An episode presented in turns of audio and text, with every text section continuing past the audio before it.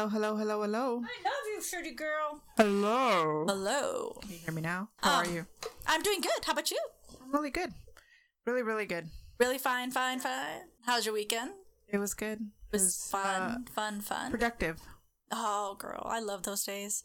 We had some um, visitors come in from Philly, and uh, I had to get the extra room together. One of my favorite things. Spent way too much trying to get it all up, but guess what? I saw that on Instagram. Guess what? Though there is a third chandelier up in my house. Ooh, ooh, ooh, In the that room? ass too fat. Ooh, ooh, ooh, yeah. I know how you love your chandeliers. I love my chandelier. Sergio actually made a comment um, the other day, and he's like, "You know, there's something wrong with you. What?" And I'm like, "Huh?" Because I was like looking, uh, just kind of be looking, just trance in a little bit of a trance. I'm not gonna lie. And he's like, "You look at your chandeliers so lovingly," and I'm like, "Cause they're jealous. pretty." He's jealous it's of your chandeliers. Yeah. he's like, "There's something wrong with you," and I'm like, "I'm fine." He's like I want you to stroke me like you stroke those crystals. They're so shiny and pretty, and oh, I love chandeliers. last weekend, actually last Friday was my last day at work. Yay! So I was super happy about that. I would be super happy too. Congrats, my dear. Here. you. Cheers, cheers. Even though I really liked the people that I was working with, it was just it had it was time. Yeah. I mean, plus- you have a lot of stuff going on here yeah, as well. definitely, definitely. It's not like I'm not going to be working. Trust me. Your wage just got smaller. exactly. Well, of course, I'm going to find things for myself to do because that's what I do. I fill the void. There's nothing wrong with that. As long as it's on your terms, it's all good. Exactly. And you? How's your week going? Um, good so far. It was kind of a slow day, although I did a lot of stuff probably besides work today, which isn't always good, but eh, sometimes that happens. Um, weekend was fabulous. Munchkins spent some time with my babies. They got in the pool. Cold as fuck. I ain't getting in that pool. Not till it's a little bit warmer. But they were enjoying themselves in the Yeah, pool. right? but except baby Sergio like got off like the third step because he's tall enough to stand on that one edge, and so he got off the third step, and he's like, and I'm like, it's cold? And he's like, it's not that cold, Nana.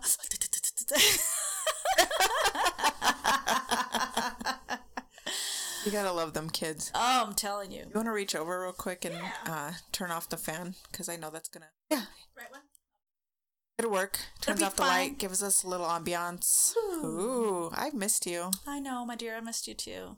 I had Been to chit chat with Alma, like blah, blah, blah, got all my my drama and dirt and the sadness because my hair's thin a little bit.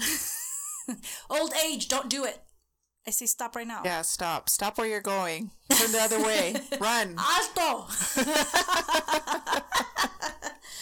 Ah, So you brought some wine? I did. I brought some wine. Do you want to introduce your show? Oh yeah. This is Tipsy Tales, and this is Alma. And I'm Yvette. Happy, happy day. We're like, uh, Were you gonna tell me happy birthday? no, I say It's, happy it's day. a few months away. Happy day. No. Oh. Um, yeah, start clapping. that religious kind of. No. So, anyway, second voyage. red wine, because you know I love red wines. I actually thought about bringing wine coolers like the Smirnoff Ice, because I was like, it's so warm. I know. Maybe that would have been good, but I'm like, eh, all right, we'll just go with this. So, second voyage, 2017 red blend. You can find at your nearest Fry's. Um, it says it has a seamless melody of berry fruits, spice leads. Oh, let's try that again.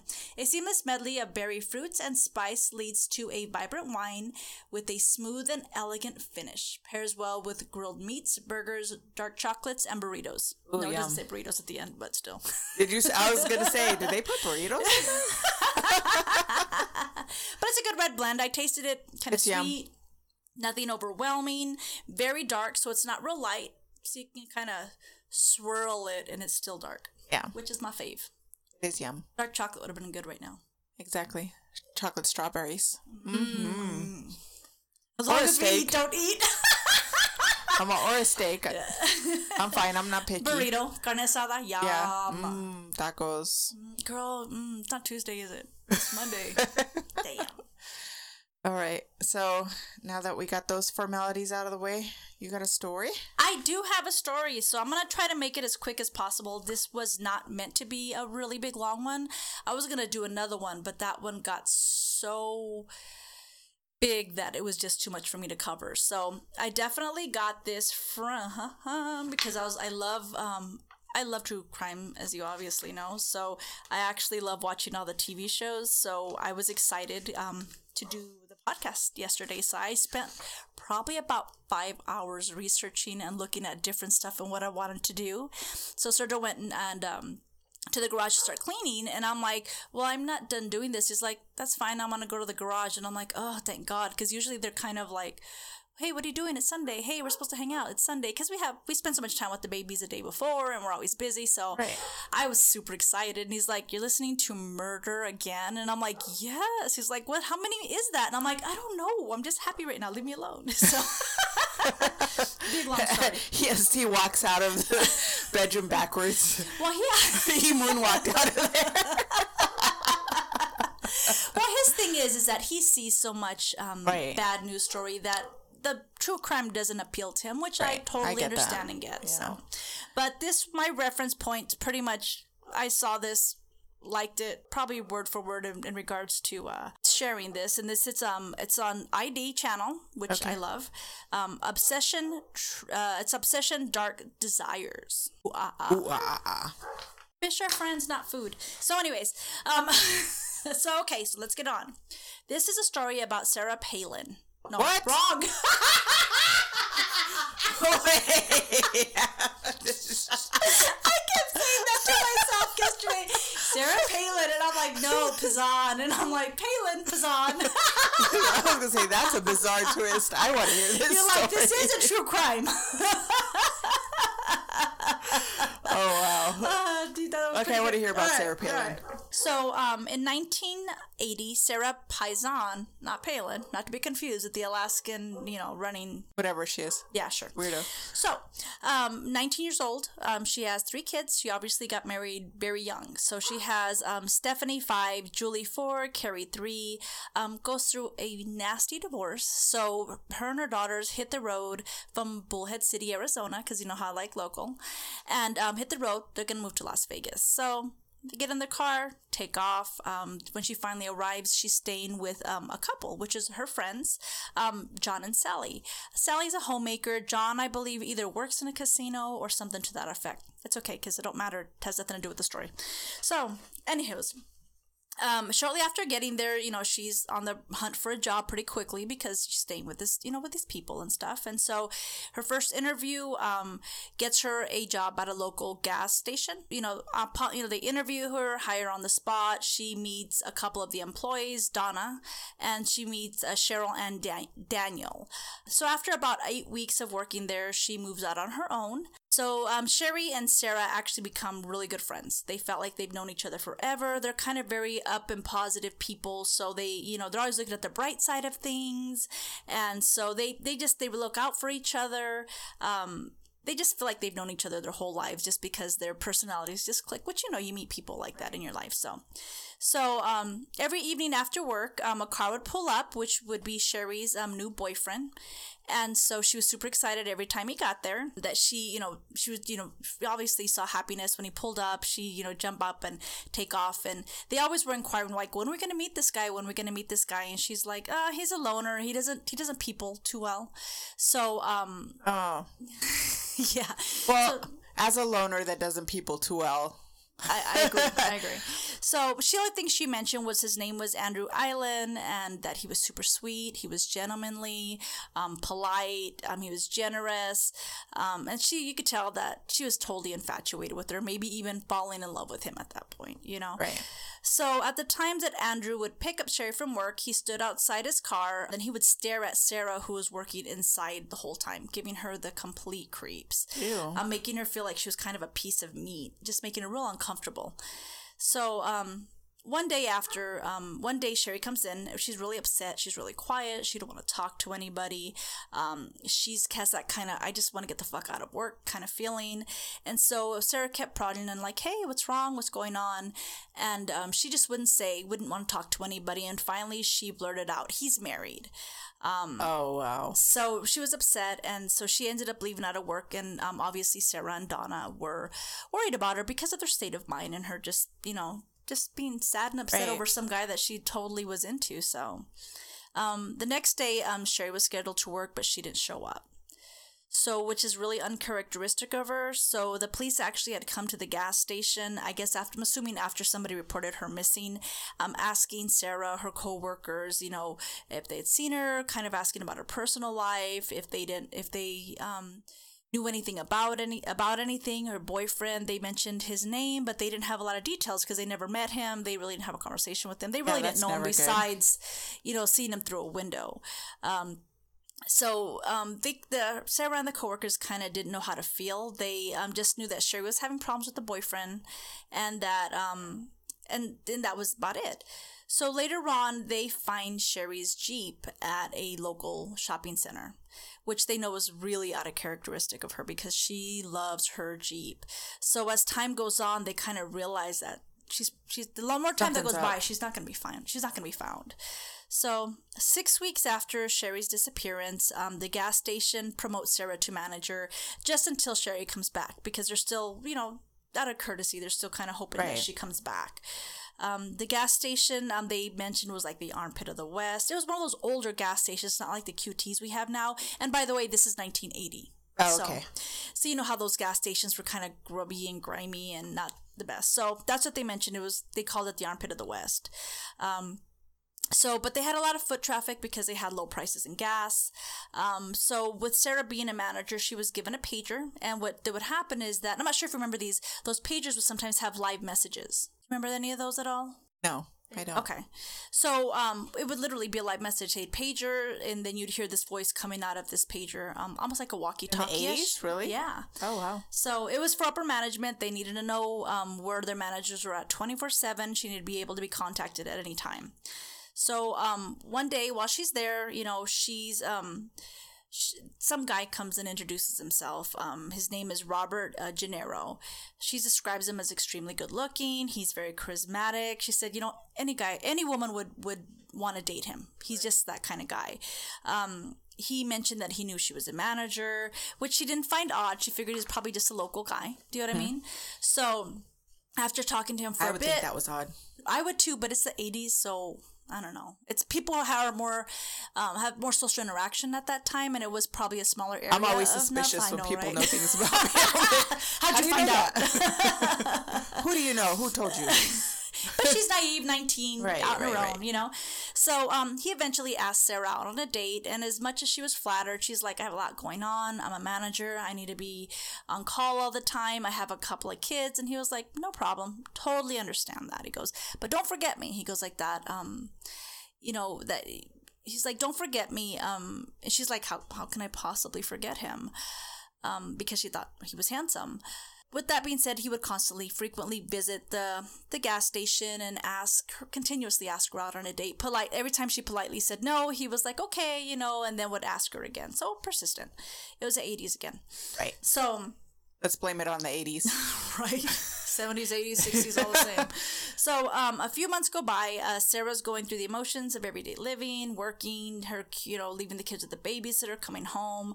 So, one day she's actually paged and she's in the shower. So, she jumps out of the shower, puts a towel on, um, runs up there because she doesn't want to miss this message. So, when the message actually comes out, it says, it was like beep, beep, beep, beep, and it says, You look good in a towel. Oh, So yeah. she thought, oh my god, this is fucking really weird. Is it a coincidence? Somebody really know what I'm doing? But of course, she's young and she doesn't want to seem weak because, again, 80s, she lets it slide. You're going to cringe a lot more before we mm-hmm. get into this. So. The paging and messages continue to do and um, do continue to do that for the next few months. The voice coming from the pager continued to be more vulgar, more descriptive. He was describing what he was going to do to Sarah. Um, he she would sometimes able to hear him masturbating in the background oh, gross. right? Um, and some of the message he would tell her it's almost time, alluding that um, that he was going to come visit her. Uh, several occasions she'd have to turn on the volume because these messages would go off sporadically. So she um, didn't want her girls obviously to hear that, but she needed to be contacted all the time, so she couldn't turn it off. Exactly. Oh. So um, sometimes it actually the messages would come every two hours, and then after a while they started getting a little bit more violent. I'm gonna tie you up. I'm gonna cut you up. Um, and then one time there was a woman screaming in the background. And so um, she said it became just so overwhelming that she just couldn't hack it and deal with it anymore because of everything that was going on. And it's weird though because like I said she didn't call the police cuz she's like what am I going to tell my managers or the police? Somebody's crank calling me? What do you think they're going to Yeah. do? It's the 80s. Well, still do it. I agree, but it's the 80s. So it starts a trail. so she actually starts turning her pager off. Right. Okay. So, um, like I said, she mentioned, she's like, what am I going to tell my manager that I'm getting rude messages? I mean, it was, she was young, kind of that whole, like, I need my job kind of thing. And so she didn't want to rock the boat much, but I agree with you. She should have called the police. You know, after a while, she starts looking at everybody coming into the gas station. Um, she know, you know, she she starts looking around, and then she realizes is that her pager number is right behind the cash register in plain view. Oh wow. Somebody can even walk Anybody. past the window and see her pager number. She just she kind of felt trapped. She felt like couldn't talk to anybody about it. Um, she did mention it to her mom. But she did talk to her mom, but not about the scenario because I guess her mom had just had a stroke, so she didn't want to rock the boat with her mom either and cause her to be more scared. I know, girl. They're nineteen. She's young. She's dumb Doesn't for lack of anything boats. else. Yeah. So Just sucking it up. telling you it, it- again 80s because you know women were dismissed a lot of being for hysterics. You know what i mean? Hey you're hysterical you're being over dramatic and and a lot of these things were actually real situations happening. And if you i mean they're saying like even the the 60s 70s 80s were like heydays for these serial killers because nobody believed them Right. so, anyways, back to topic. Um, so during the time, um, Robert again uh, was true to his word. He would come in frequently, continue to ask her out. Um, finally, just her being so emotionally drained, he asked her out, and she agreed. So um, he called her at work literally 15 minutes after she agreed. She's like, "Yeah, call me. Uh, we'll make the arrangement." 15 minutes later, she's calling. He's calling her at work to make arrangements to go out. You know, she's like, "Fine. Here's my address. Come to my house tomorrow, um, seven o'clock." And he's like, "Oh," he goes, "That's that's perfect. Okay, I'll be there. I've been waiting for a really long time for this." And then she said something about his tone just didn't seem right, and she's like her gut said, "Don't go out with this guy." Right. So she didn't go out with him. So It's good. That's good. Follow that gut. Right. There's something she did.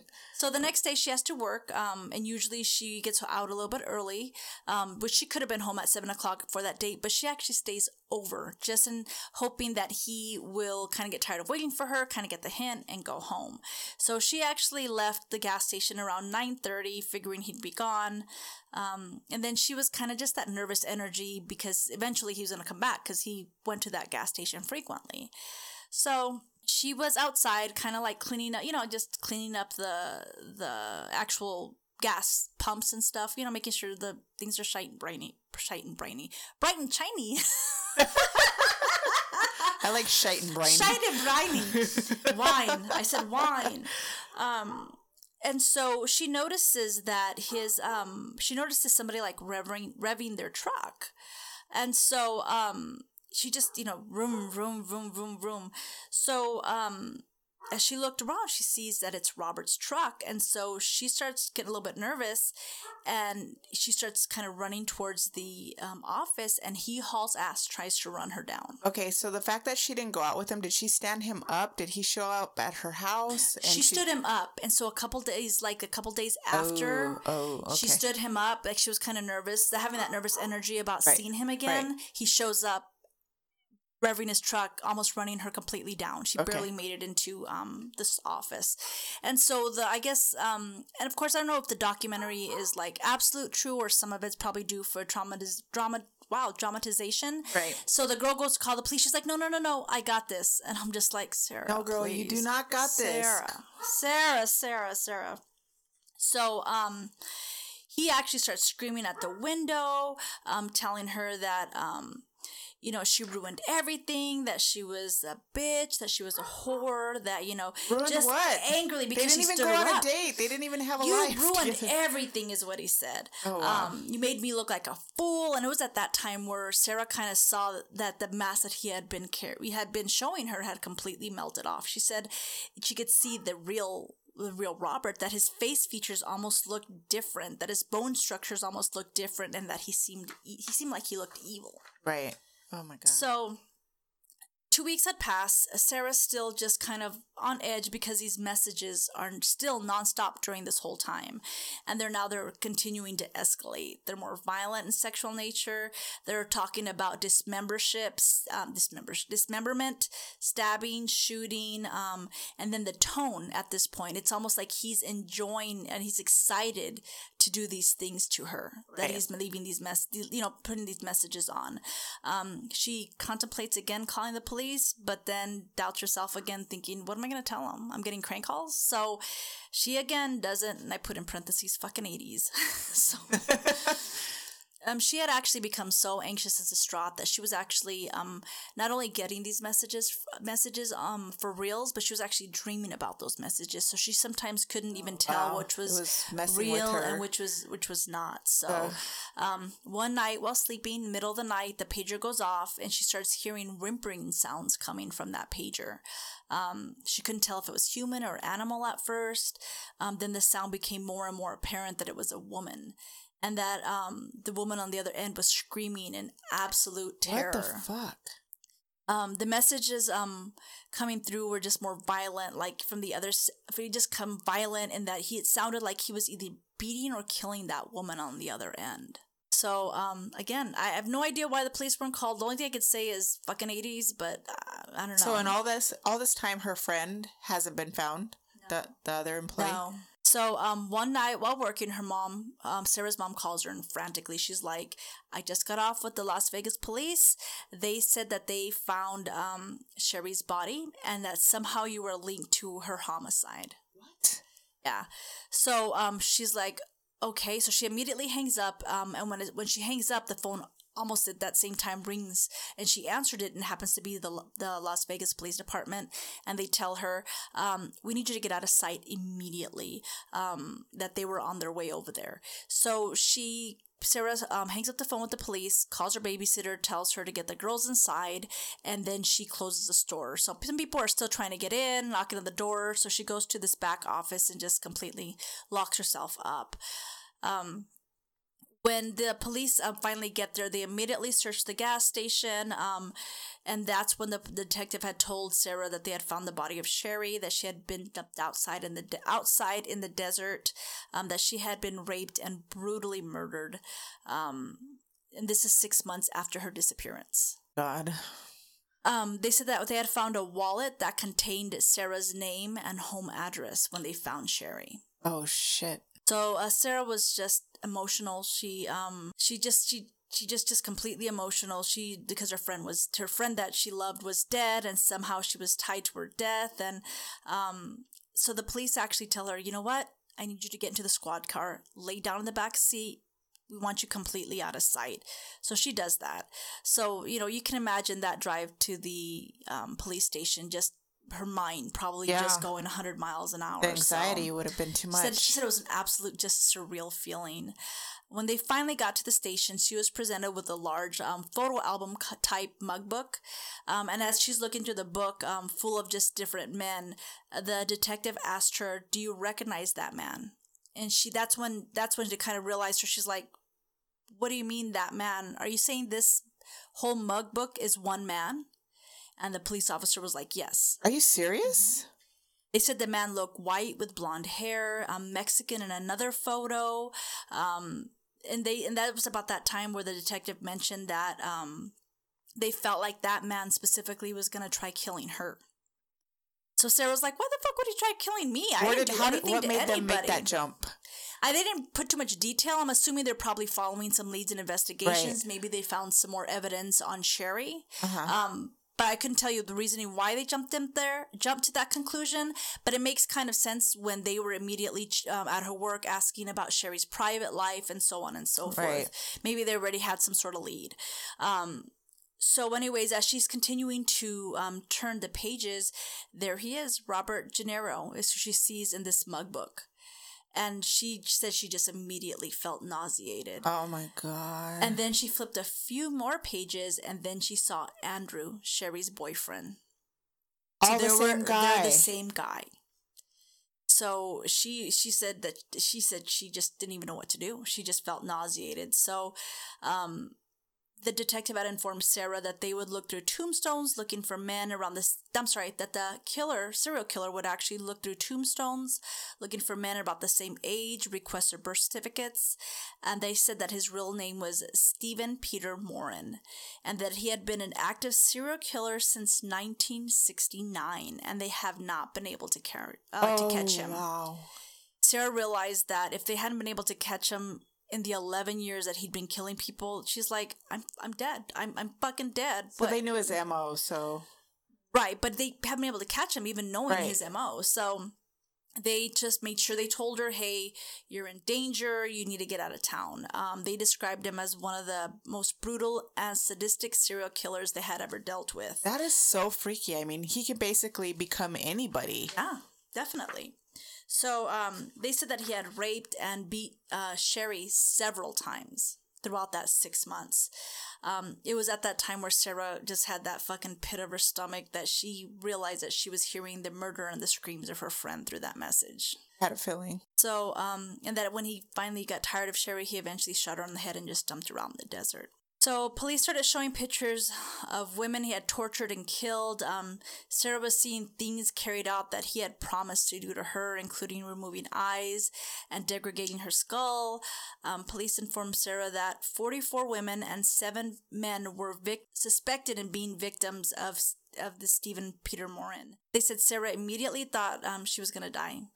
Um, he's killed all these people. Again, they haven't been able to catch him. Why were they going to catch him now?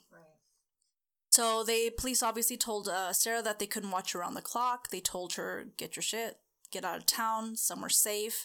So uh, the next day, um, she had actually went with her friend Sally, the one the couple that she had stayed with when she first got to Las Vegas.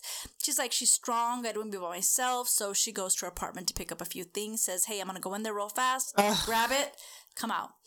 So about halfway, um, halfway to getting to the door, Sally stops, grabs Sarah's hand, squeeze it ti- squeezes it tightly, and and then mouths, um, "Get in the car." So they immediately ran to the car, started it, sped off. And so when they um when they did that, uh, Sally started saying that she had actually seen a man inside and that she could actually hear him. Oh shit. So police got there, searched her apartment, but he was obviously long gone. So he was sitting in a chair that was in front of the door. Um, it looked like he had planned on shooting her, is what they um, suspected. Uh, Sarah started looking around and then noticed that he had completely gone through her address book. So anywhere she planned on going, he had an address to it. And where are her daughters? Her daughters are with a babysitter this whole time. So yeah, not the whole time, but I'm pretty sure that I mean she works. She works whether she, whether she has them at home or whether she's at the police station. Right. I'm pretty sure she called say, hey, this is going on. I need you to keep the girls. The girls are safe though. So Sarah grabbed her stuff, took off back home to Bullhead City, Arizona, with her family. Um, she said she felt a little bit safer because there was a police um, stationed at the end of the block. Um, however, um, she answered the phone one day, and at the end of at the other end of the call, somebody said, "I still know where you're at, and I'm still gonna kill you." Fuck. So just fucking scared shitless, she grabbed her shit, grabbed her girls, um, and moved in with an aunt in Texas, figuring that it would take some time for um, this fucking psycho to find her. So um, they said that, but although even though it would take him time to find her, they said that because of his obsession with her, he's likely never to let it go, just like a dog with a bone. Right. He's gonna just keep coming. Yeah. So almost a full year later, um, I believe it was a let's see, a full year later from I think when they found Sherry in December 1981, police finally arrested Stephen Peter Morin. Um, they had caught him trying to leave San Antonio, Texas, in a Greyhound bus. They um, he was wanted for another murder of Carrie Marie Scott. And they said that he had such an obsession with Sarah that they, they eventually they figured that he was in Texas specifically to find her. Exactly. Um, so Stephen Peter Morin was arrested after a four-year FBI man manhunt. He pled guilty to four counts of murder, um, but has been linked more to more than thirty unsolved cases. Oh so shit. there just probably wasn't enough evidence. I'm Right. assuming, because there's no uh, DNA, there's no nothing to that effect. Um, he was eventually he was sentenced to death on March thirteenth, nineteen eighty-five. Due to his um, constant drug use, it took over 40 minutes for them to actually find a vein, which I'm like, vein? Shock that motherfucker.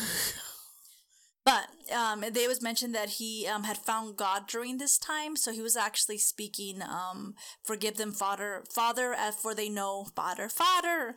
I feel like. Forgive them, Father. I feel like it's that Spaceballs episode. So, anyways, God. he but he was saying like you know for they not know not what they do. Um, but some people said that they found that this was just a manipulation ploy, so that way Christian groups would actually speak out for him. Exactly. Um, Sarah, on the other hand, built a new life with her daughter and now lives in Oregon. So she actually wrote a book called Sarah's Story, and it is on Amazon. Side note: um, Chris Clark, I guess he wrote for the Guardian when it was the Guardian, um, and that he actually knew Steve Morin um, as Ray Constantine in 1981. He has a whole other story behind that. So if you get a chance, to read that because that was kind of interesting Yeah. and much gonna. shorter. Now I want to go check it out. So there you go. That was uh that was that. That was no good. But they caught him, they killed him. Yeah. At least she got some sort of peace in knowing that he died. Um, because not many people do, so And we have some peace too that he's not sitting in jail just like soaking up notoriety or any of that stuff. I hate that. I I do too. I totally agree. So what do you have for us, Alma, after that up and down roller coaster? Well, I have some Roller ghosties. coaster. Okay. More ghosties. All right. Yes. Have you ever heard of Bobby Mackey's Music World? No. It's in Kentucky. Okay. Bobby Mackey as in music or Yeah, as in the designer? Because isn't there a designer Music. named Bobby Mackey? Okay. Yeah, uh, he's a he's a country singer. He's you know he would never made it big, but Okay. you know, he has a good local following, and he's got some. I've never heard him. Gracias. Glug, glug, glug, glug, glug. Cheers. All right. So, anyways, he has this place. It's in Kentucky, Okay. and it's purportedly very haunted. Ooh. Yeah, That's how we like them. exactly. So it's a nightclub. It's a honky tonk located at 44 Licking Pike, Wilder, Kentucky, Yeehaw. about a stone's throw from Ohio. okay. Um, and of course, it's owned by Bobby Mackey.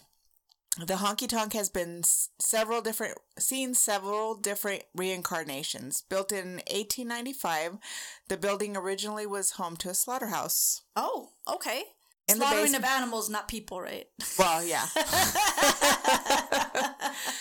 That's a bad Mama Jamma dream. yeah. Um, so in the basement uh, was a well that was constructed to collect the refuse and blood of animals being slaughtered Okay. above, and the well fed out into the nearby nearby river, turning the clear waters red with each new blood dump. Oh my God. They How do you just like that straight image? into the river? Yeah, That can't be. That can't be sanitary. it's not. I think that's pretty much why it closed. I baptize thee, and the rivers flow red. that is so gross. Um, and then it closed in 1890. Okay.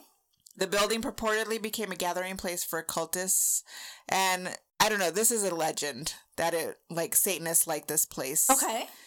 Back in the day, but it's never been really proven. Proven. From what I everything that I'm reading, it's this is more of a legend than it is an actual fact. And it kind of like gives a little bit more credence to the some of the other stuff that comes after. In 1896, the murder of a pregnant pregnant blah, blah, blah. Let me read A that again. pilgrim. Yeah, a pilgrim. In 1896, the murder of a pregnant 22 year old Pearl Bryan took place less than two miles from the slaughterhouse. It is said that Pearl and her partner wanted to abort the baby, so they decided to try and do it themselves. oh God. What Yeah. year was this? 1896. Oh God. Yeah, That's not sanitary at all. not at all. And instead of going girl. to a doctor, sadly, her partner and his friend, who was helping in the attempted abortion as well, Oh didn't have the knowledge on how to get rid of a baby. You think? And I guess they, they both Oh, went to like oh, some no. dental college, so I, maybe they thought that qualified them, but they didn't get it right. She dies. No. Imagine that. Yeah, so oh my God. And poor, you know, this poor girl, this poor Pearl. sh oh my God. I mean, I can't even imagine the stress and fucking pressure on some of these girls doing something, just giving into a whim, uh, a silliness, uh, something like that and getting knocked up and then having to have some how much pain was she in before she died? How much did she bleed out? Oh my there's God, so many. Yeah. i remember um when i was in school i remember hearing that um that before abortion was legal. And again it's your right. It's your body. That's how i, I genuinely feel. So no judgment here. Um but I remember them telling how they would have to go to these dark corners, these unsanitary um, situations, and I'm just like, that. Oh my god, these poor women. That's all I can think about. Right. How much pain they endured. Sorry, I know I kind of went off topic, but that's just awful. I know. And she was pretty young. She was 22 years old. And apparently, this guy didn't want the baby. He got tired of her. And he talks her into doing this, more or less. Um, some of the stories have it that um, possibly they lured her and they actually murdered her because shit. there was signs of a struggle. Oh, oh god. Yeah. So I don't I don't know which story is the right story because I didn't really delve too deeply into that. But right. Struggle Wow. no matter what, though. Ugh. Pearl died during the attempted operation, so to cover their tracks, they surgically removed her head. Oh my god, I thought the story wasn't getting no worse. No, it, it gets worse, yeah. Oh my god. And then they chucked it in a field far away from the body so no one would be able to identify the body. So to this day, nobody ever found this head. You are fucking kidding me. No. Oh my god. This poor girl was buried without her head. Oh, they- but the guy's fine. Sure, he had a merry, happy life, right? No, did he get caught? No, oh, no, no, thank no, God. no, no, no, no. They got they were hung. Oh yes, Both of them. Both of Please, them. It they like still a- didn't this- have to endure the pain, though. Yeah. So this caused like a big ruckus back then and yeah, there was like a huge crowded trial and like there was a hanging. And apparently they would have got away with it, however the body still had her clothes on. And I guess they identified her by her shoes. Huh. And they found a bunch it led to a bunch of other stuff. So Kind of makes you wonder if it was just like a small town, maybe, and maybe she wore the same shoes. Because that seems kind of No, because she came from somewhere else. Okay, Yeah, she rode a train there and it's odd. yeah. Like I said, I didn't really get too deep into Okay. that one. Just just that part of it. So about these occultists, one of the stories was that the mo- um, that has the most sticking power is that the old slaughterhouse became the meeting place for devil worshippers, and that they used the slaughterhouse well to make sacrifices. And one of the stories is that one of those guys was an actual cultist. Really? So I, I don't take that with a With a grain, grain of salt salt, yeah. because it, it sounds like some of these stories are kind of like mm, tongue in cheek. Like okay, well, it'd be the perfect gonna put place. They already there. have a draining thing for blood, right? yeah, well, perfect sacrificial Altar. altar right there. If it goes straight down into the river, God, that river. It's just. I know I just that's can't just even. gross. So, anyways, there's that. And so this well is still in the basement No. the basement of Bobby Mackey's, and some people call it the Hell Mouth. It's like the gateway to hell. Yeah. Where's Buffy the Vampire Right? Slayer when you need saying. Cover that motherfucker up. okay, so more on that That's later. strange. Holy shit, that's strange. Yeah, isn't it? That creeped me out. Um, by 1925, all that had changed. The Okay. booming sin trade from Newport and Cincinnati leaked across to Ohio, sprouting a crop of distilleries, brothels, and speakeasies. And apparently, this was one of them. So in Wilder, this is it's Wilder, Kentucky. Okay. uh, wasn't to be left out. Soon had a distillery of its own at 44 Licking Pike Road. That's the name of the, the Licking. Yeah, that's the address. Um, the site of the former slaughterhouse above the tracks. The distillery ran a gambling and prostitution in addition to illegal alcohol and oh, that's a pretty volatile mix. yeah, definitely. So then it comes along E.A. Buck Brady, known as Buck. Okay.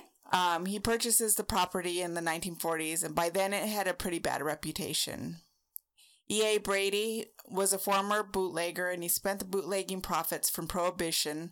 Um, by this time, Prohibition is over, so um, he buys this place, he renovates the building, and he opens it as an underground casino called, in the beginning, the Bluegrass Inn, and then um, later he changes it to the Primrose Club. Fancy. Fancy. he soon attracted the attention of the Cleveland Four, um, which is basically the mob in Cleveland. Oh, okay.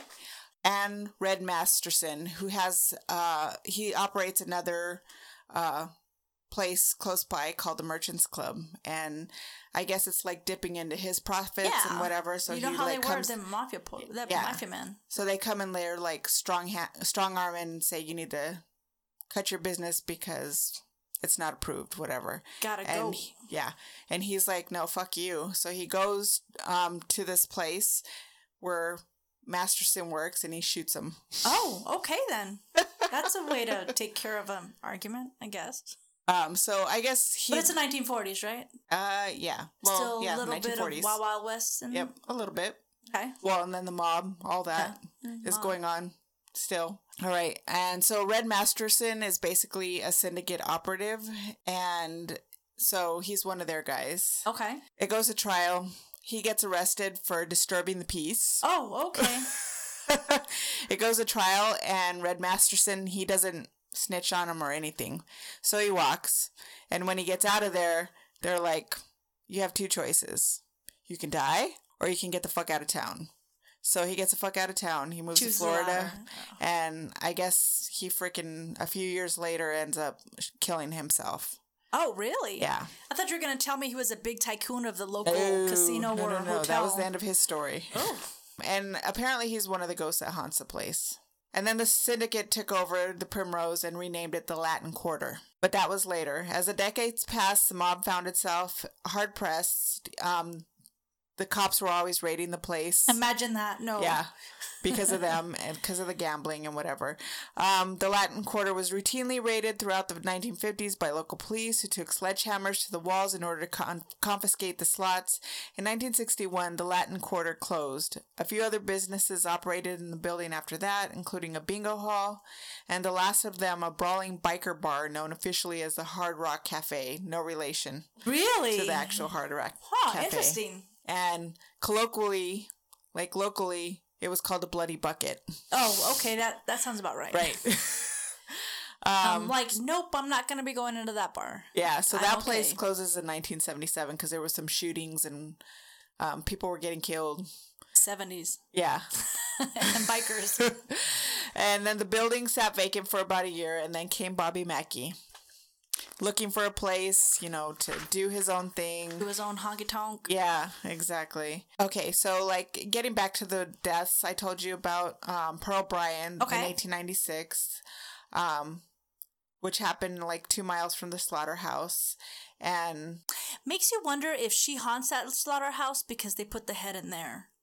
well, they don't know because they never found the head. That's maybe the reason why she Yeah. haunts there. She's like yeah, this headless. that's one of the theories is that they threw well, and it comes back to this whole devil worshiper occultist thing where one of the theories was They summoned her there. no, they threw her head down the well in some sort of sacrificial Oh. ritual.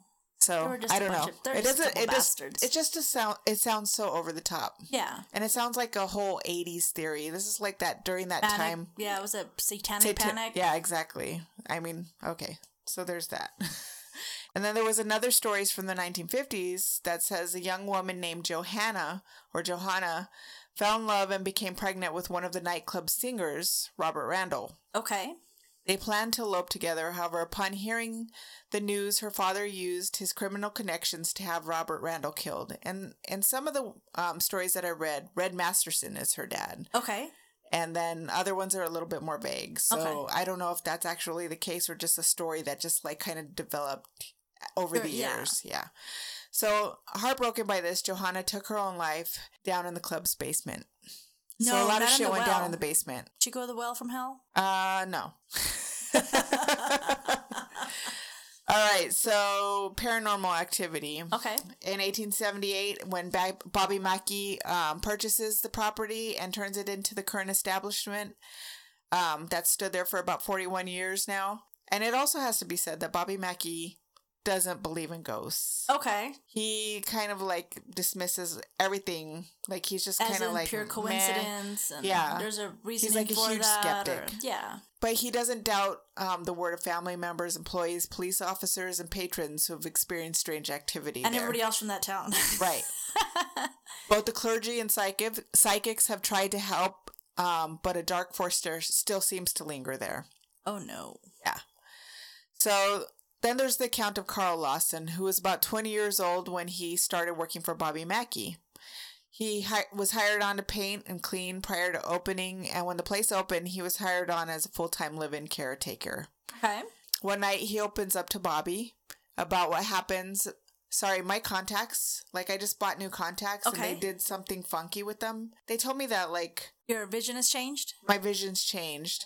Get older because old getting old sucks. Yeah, and so I don't have a toric lens in one of my eyes anymore. So Really? yeah, so it's really weird. But I'm still trying to get used to Used to them. them? So Okay. I'm like, I keep on like moving this paper in and Like out. that with one eye. like what is going on anyways um so one night he opens up to bobby about what happens after everyone leaves at night carl begins to tell him stories of being watched about noises and phantom footsteps oh no. parading across the dark dance floor Oh no. That's Uh, no good. yeah of presences prowling through the basement bobby though not himself inclined towards supernatural terror listened with growing alarm um, I said, Carl, I don't want to hear it.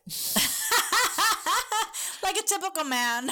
I don't want nobody to know nothing about that. Here I am putting everything I got in here. I didn't want to be scaring people off before we got started. No doubt. Little did you know if he would have done it now, it would have been a huge visitor uh, attraction. Right. Well, and it, it and it is. Is it even really? to this day? Yeah.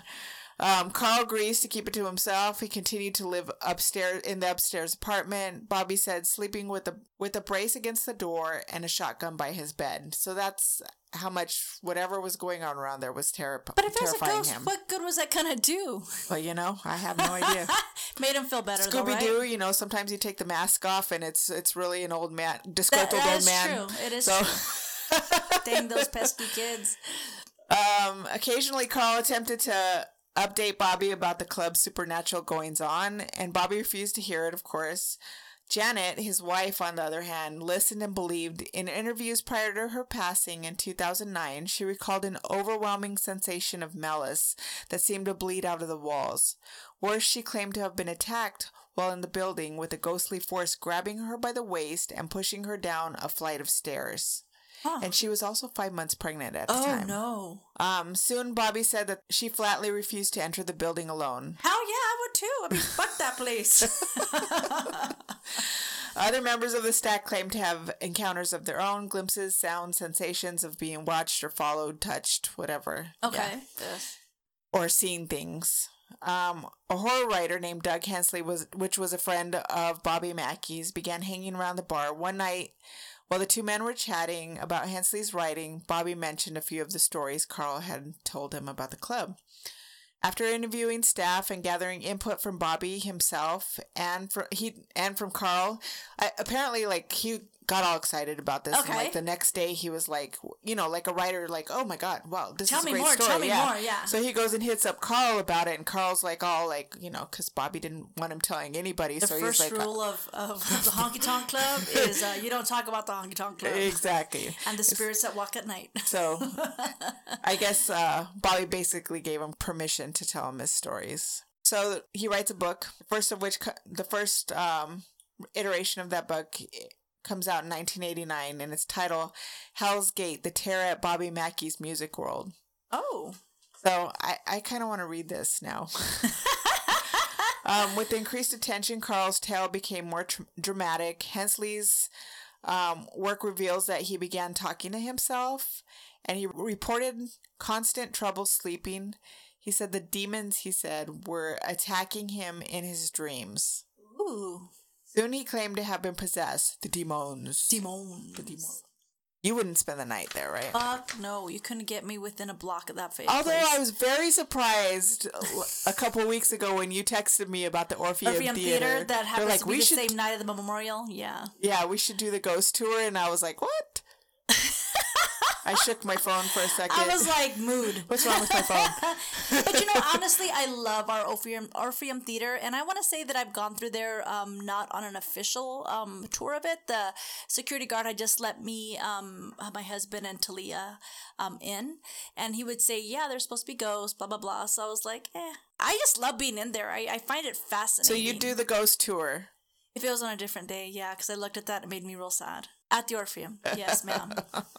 You're like, I'm gonna hold you to your word. I, you yeah, said it. I just out yeah, loud. you said it out loud. And we have you recorded here on the podcast. Yvette just said that she would go to a haunted tour at the Out Orpheum Theater. Okay, so we're gonna hold her to that. We might even film it. Oh, yeah. or record it in some way, shape, or form. Okay. So a ch- short time later, oh, and he also becomes possessed. And then Oh, he you're telling me submits- about that. Ooh, no. Yeah, he submits to an exorcism attempt and it's unsuccessful. I've heard about those exorcism attempts. Fuck that. Let him be possessed. I started I can't watch that stuff. Same. Like I literally can't and and earlier like I was like just typing up the story and I kind of had YouTube running in the right. background and I was listening to little bits and pieces and then I just stopped this listening to it because I was just typing was like, up the story and it had moved on to the next YouTube video which was the actual exorcism. No. no and I was no, like, no. what the hell am I listening to? No. no, no, no, no, no, no, no, no. I get freaked out when that happens. Okay, so whenever like I'm watching, because I do like watching the paranormal Yeah. stuff, and whenever they start doing like a séance or a Ouija board or whatever, I'm like, I'm out. you've never seen anybody change a channel So so, fast. fast. or fly across the room to find the remote control as I am. Bro, I hear you. you I'm thought it was way. fast when I was running away from that rattlesnake, even faster than that. Girl, I bet. I can't see that stuff. I'm like, change it, change it, change it. Just like I'm getting there. Hold on. It's a commercial. I don't care. Oh my god. All right. So a short time later, Lawson began to experience visions of a spirit who called herself Joanna. Okay. Oh. Joanna. And I don't think I wrote it in here, but and and maybe I did. But Bobby Mackey writes a, a song about Joanna. Really? Yeah, and I listened to it earlier, and it wasn't that bad. It was interesting, so you'll have to listen to it. Definitely. Um, she would often speak to Lawson, and he was able to answer her and carry on conversations. The rumors quickly started that Lawson was talking to himself. Lawson claimed that Joanna was a tangible pres- presence, though often leaving the scent of roses in her wake. And that's an experience of a lot of people that have experienced Joanna. Um, The rose smelling. yeah, the rose smelling. And she's the one that committed suicide. She's the one that was. Yeah. And interestingly enough, um, if these stories are to be believed, she was five months pregnant. Oh, really? Yeah. And so the ghosts what- don't like pregnant people, right? Yeah, and I guess that's one of the thing on the ghost tours. Okay. Um, if you're pregnant, they'll ask you to be like, uh, "We'd ap- appreciate it if you're not on this tour." now. Yeah, and so was yeah, Yeah, Bobby so was, Mackey's Johan- was first wife Johansson? No, Johanna?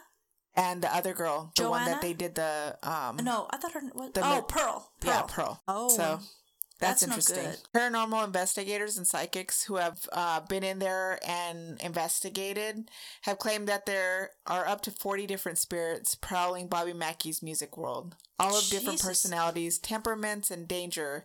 Even police officers, officers have allegedly seen some of these spirits. Really? Yeah. Um, some still believe the building's basement holds the gateway or portal to hell itself, a reference to the long abandoned slaughterhouse well. Um, stairs near the well in the old slaughterhouse have been deemed the stairs that lead to nowhere. Phantom footsteps can often be heard on these stairs. So it makes you wonder because the other guy had um, mob ties. I'm wondering how many people actually got put down that Right. mouth of that well. Exactly. I mean, the good. river's right there. If the river's right there, Bye. bye. You owe us a gambling debt? Bye. Exactly. That's a trip. Yeah, so anyways, um some believe that the spirits can't cross the flowing waters, so rare northern currents of the Licking River may keep the dark forces trapped inside the building. Um, a patron claims to have experienced suffocating heat, a flying trash can, and a man with a handlebar mustache repeating "die game, die game," which I guess in Lat I, I don't even know if I'm saying that Okay. right. Is Latin for dying well and dying good. Really? Yeah, in the men's restroom. Oh, I thought it made like a like you know shooting dice, dice. Yeah, no. dice game. What'd you say? And like I said, Bobby's wife, she her claim um, to have been overcome by the scent of roses in the basement, grabbed around the waist, picked up and thrown down, and pushed down the stairs by force that resembled sketches of Alonzo Walling, screaming, "Get out! Get out!"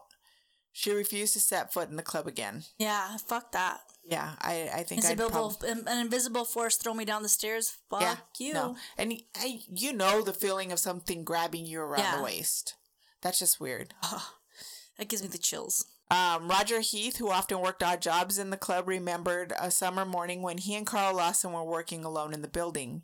Heath was removing some light fixtures from the dance floor, and Lawson was carrying them down to the basement.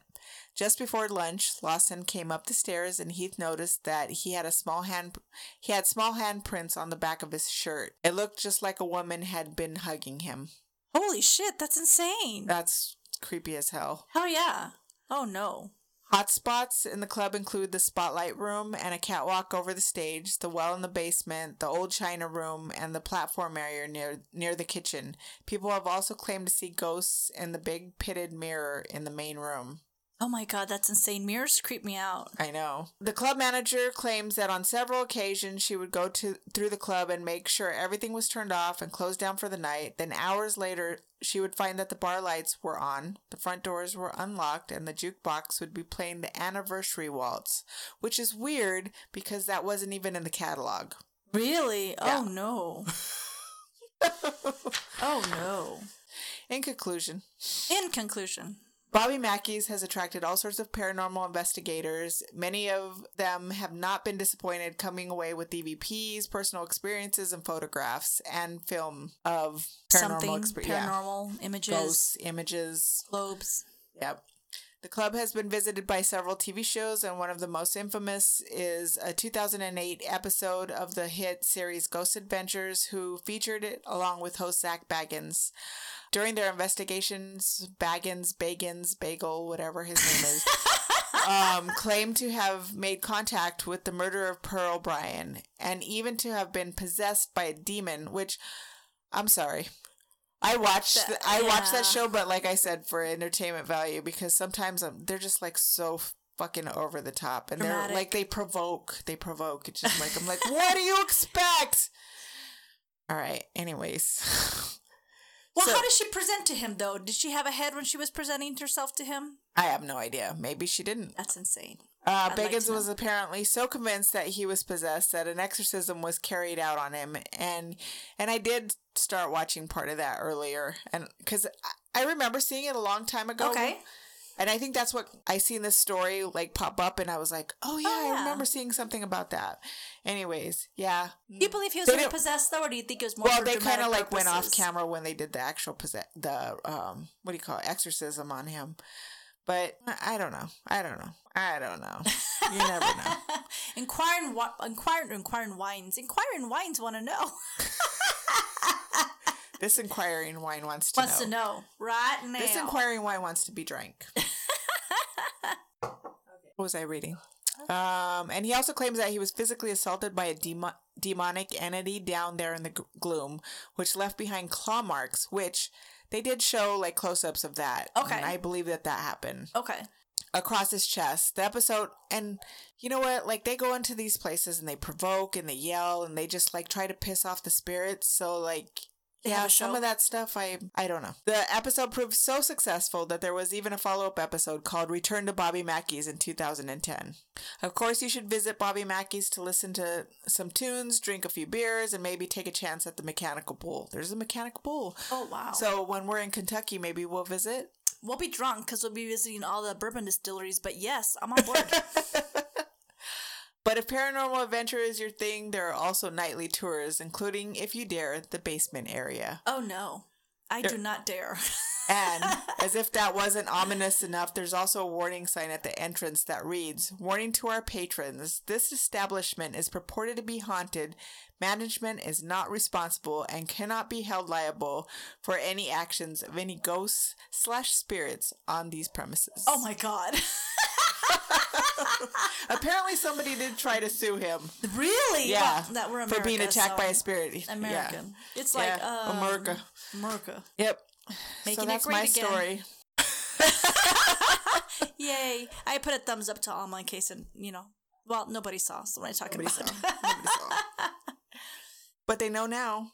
They do. That's interesting, though. I think. I mean, it's like a historic place. Like when you go to Kentucky, you have to stop by there, right? Right. of like you know. And who knows what kind of like I mean, mobsters have been through there. It was a slaughterhouse. It was a speakeasy. I mean, it had so many different incarnations. As you That's never know what was left though. behind. Yeah. yeah, that's been pretty awesome. Yeah. Good story, Alma. I liked it. I'd visit. I know. Just to hear some music Same. and maybe see I'll be spirit. drunk. I'm the bravest when I'm the drunkest. So I- you got to catch me before I. I'm yeah, there's a very narrow window because remember that time we were walking down downtown and you're like, let's go to the San, San Carlos. Carlos, yep. And then five minutes later, like, no, no, maybe later. You have to catch me at the right time. You get It's me all excited. oh, so how? What are you gonna do this weekend, Alma? Oh, what, what, what? What are you doing this weekend? Oh, this coming weekend. Well, guess what we're doing? Game of Thrones, on Sunday. Yes. We're gonna have a little get together. Yes, yes. I was thinking of decorating the bathroom and decorating the toilet with a bunch of swords. Really? One of these people are gonna have a sword up their ass. Don't tell them that. I'm just kidding. I'm just kidding. so you could sit, sit on the actual Yeah, throne. be come somebody come out riding it, Hey, why is everybody going to the bathroom? right? Uh, yeah. So I'm looking forward to that. Same. I'm excited. Me too. Me too. All right. Well, All right, that's our stories for tonight. Thank you guys for joining us. Thank you, Yvette, for Yes, uh, making anytime. an appearance and being my co-host one more time. Your uh, what's it? Ride or die. Ride or die, my ride or die friend. I miss you. I know, babe. I miss you too. All right. Everybody have a good night. This is Tipsy, Tipsy Tales. Tales. I'm Yvette. Hi, Mama. Good night. Hey guys, thanks for listening to this episode of Tipsy Tales. Music by Jesse Bisqueta, artwork by Sergio Hernandez. And if you're listening on iTunes, please don't forget to rate and review. Thanks.